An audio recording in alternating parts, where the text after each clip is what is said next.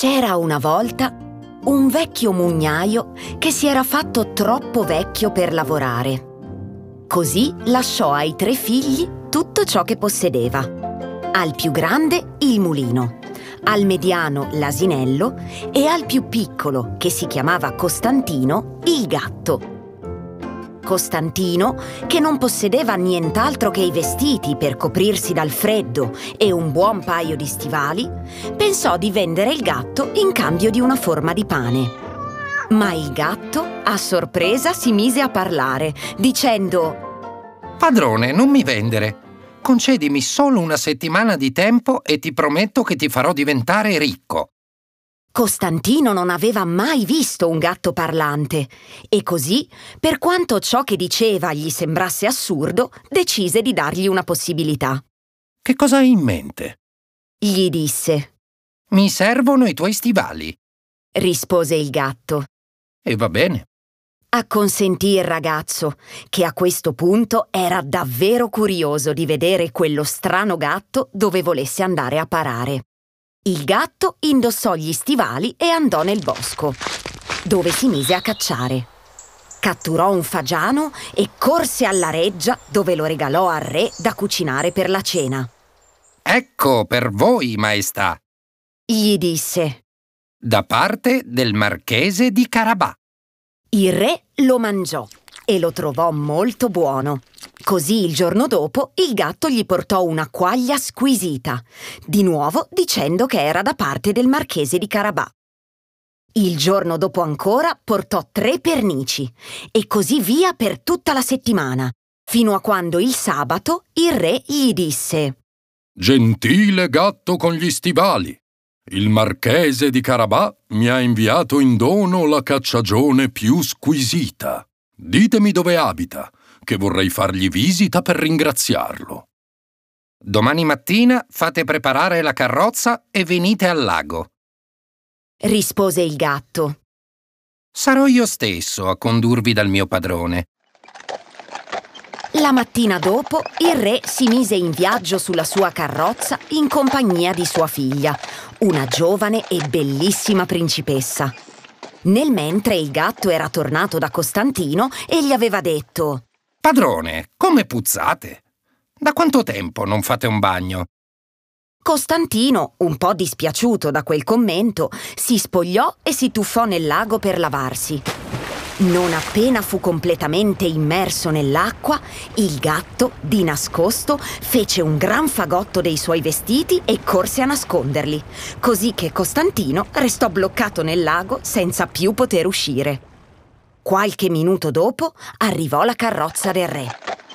Il gatto li accolse dicendo Vostra Maestà, aiuto! Il mio padrone, il marchese di Carabà, stava facendo il bagno quando un brigante gli ha rubato i vestiti e il cavallo.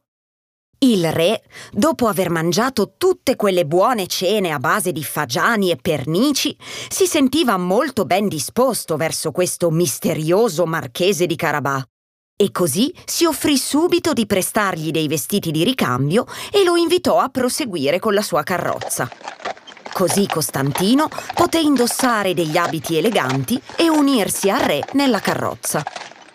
Lì cominciò a chiacchierare con la principessa e subito i due giovani si trovarono simpatici.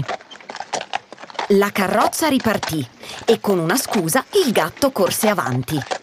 Si fermò da tutti i contadini che lavoravano ai margini della strada dicendo loro se qualcuno passa di qui e vi chiede a chi appartengono queste terre, voi rispondete al marchese di Carabà. Fu così che ogni volta che il re si affacciava a chiedere a qualcuno A chi appartengono queste terre? Tutti rispondevano Al marchese di Carabà! Al marchese di Carabà! E il re, dentro di sé, pensava Questo marchese è davvero molto ricco mentre la principessa, chiacchierando, chiacchierando, pensava Questo marchese è davvero gentile e bello. Il gatto invece non pensava, ma correva e correndo giunse a un oscuro e grande castello in cui si diceva che abitasse un crudele orco con il potere di tramutarsi in ogni tipo di animale. Il gatto bussò alla porta e l'orco gli aprì in forma di lupo per spaventarlo. Ma il gatto non si fece intimidire e rise di fronte al lupo. Allora, puff, l'orco si tramutò in leone e di nuovo il gatto si mise a ridere. Puff, l'orco si fece drago e il gatto giù a sghignazzare. Ma di cosa ridi? Domandò l'orco esasperato. Scusate, messere, Rispose il gatto. ma a trasformarsi in cose grandissime sono bravi tutti. Solo i maghi più potenti, però, sanno trasformarsi in cose piccole piccole come. come un topo. Ah sì?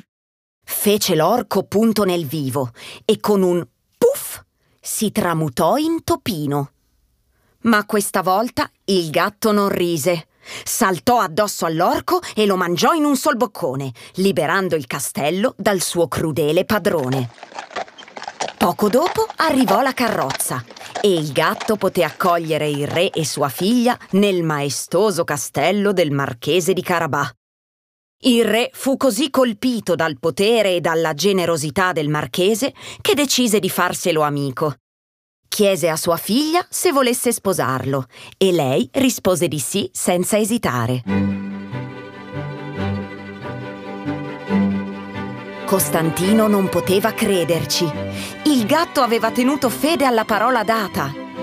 Il giorno dopo, quando era passata una settimana, Costantino e la principessa si sposarono e da allora vissero nel loro castello felici e contenti.